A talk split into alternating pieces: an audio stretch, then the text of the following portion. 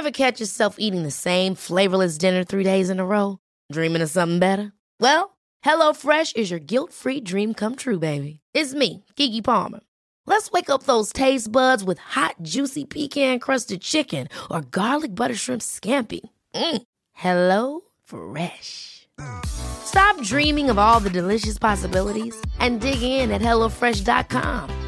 Let's get this dinner party started.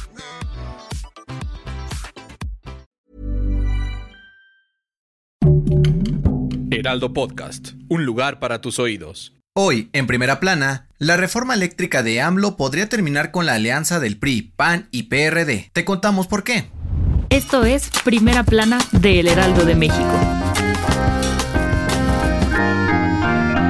La propuesta de reforma eléctrica que presentó el presidente Andrés Manuel López Obrador ante la Cámara de Diputados la semana pasada generó polémica y ha dado mucho de qué hablar, tanto así que la coalición del PAN, PRI y PRD podría desintegrarse, pues algunos no están de acuerdo con esta propuesta. La iniciativa de reforma al mercado eléctrico de AMLO plantea cancelar las concesiones de luz y electricidad a empresas privadas para que el gobierno y la CFE vuelvan a tener el control total de los servicios para garantizar que no aumenten sus precios y evitar una crisis. Ante esta situación, el coordinador del PAN en el Senado, Jorge Romero, aseguró que la reforma representa un retroceso para el sector eléctrico, por lo que todos los diputados panistas votarán en contra de ella, y advirtió que si el PRI vota a favor, podría terminar su alianza. En entrevista exclusiva para el Heraldo de México, el coordinador del PRI, Rubén Moreira, dijo que van a votar de acuerdo a lo que convenga para el país y a todos los ciudadanos, y no por los intereses de la alianza Va por México, por lo que no aceptarán ningún tipo de presión para votar en contra o a favor de la iniciativa. También comentó que cada uno de los diputados priistas votará según sus ideales y que esperan a la discusión parlamentaria, la cual se llevará a cabo entre el 12 de noviembre y el 15 de diciembre para tomar una decisión. Con información de Iván Saldaña y Elia Castillo.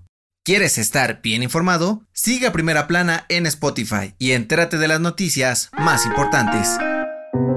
Desde hace un mes, los habitantes de San Pedro Cholula, en el municipio de Ocoyoacac, Estado de México, viven inundados debido a las fuertes lluvias que se han registrado en el centro del país, por lo que muchos tuvieron que abandonar sus hogares para mantenerse seguros. Algunos de los pobladores de la zona aseguraron que han pedido ayuda tanto a las autoridades municipales, estatales y federales, pero no han recibido apoyo para reparar los daños en calles, casas y comercios. Tan solo se limitan a visitarlos para darles despensas botas de plástico para poder caminar entre el agua y prometer acciones para resolver los problemas. De acuerdo con los habitantes, el problema no solo afecta casas y caminos, sino que también ha provocado daños en su salud, pues el agua de lluvia se mezcla con aguas negras, lo cual causa enfermedades, la aparición de mosquitos y otros animales que pueden generar infecciones. Ante esto, pidieron al gobierno municipal y estatal enviar brigadas para rescatar a los más afectados y elaborar un plan en la zona para evitar más inundaciones. Con información de Gerardo García. Este martes, la Fiscalía General de la República citó a seis de los 31 científicos del CONACIT para comparecer ante las acusaciones en su contra por los delitos de delincuencia organizada y lavado de dinero. Sin embargo, las primeras dos audiencias tuvieron que ser suspendidas por un caso sospechoso de COVID-19. Para este miércoles están citados otros dos coordinadores del Foro Consultivo de Ciencia y Tecnología, mientras que para el jueves habrá otras dos audiencias más. Esta será la primera vez que los científicos acusados se presentarán a comparecer para intentar defender su inocencia de los delitos que se les acusan. Cabe recordar que el pasado 24 de agosto la Fiscalía giró órdenes de aprehensión contra 31 científicos, señalando que deberían estar en una cárcel de máxima seguridad, porque por su capacidad económica pueden cometer actos de corrupción en prisiones de mediana y baja seguridad. Con información de Diana Martínez.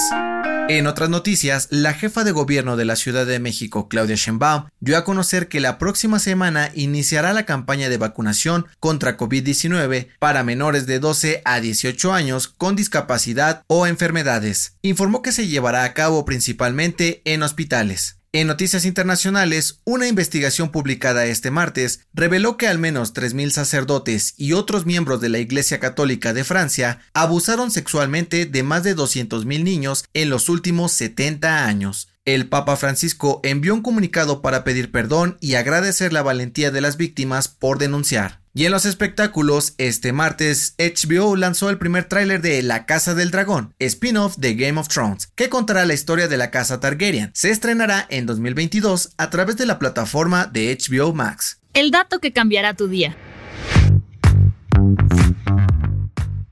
Día como hoy, pero del 2010, se lanzaba Instagram a nivel mundial. De acuerdo con la consultora estatista, esta es la tercera red social más utilizada hoy en día, solo por detrás de YouTube y Facebook, con más de 500 millones de usuarios que se conectan diariamente. La cuenta de Cristiano Ronaldo es la que más seguidores tiene, con 317 millones, seguido por La Roca, Ariana Grande y Kylie Jenner. Además, el récord de la publicación con más interacciones le pertenece a la foto de un huevo con fondo blanco, con más de 55 millones 400 mil likes. Soy José Mata, te espero en la próxima. Esto fue Primera Plana, un podcast de El Heraldo de México. Encuentra nuestra Primera Plana en el periódico impreso, página web y ahora en podcast. Síguenos en Instagram y TikTok como El Heraldo Podcast y en Facebook, Twitter y YouTube como El Heraldo de México. Hasta mañana.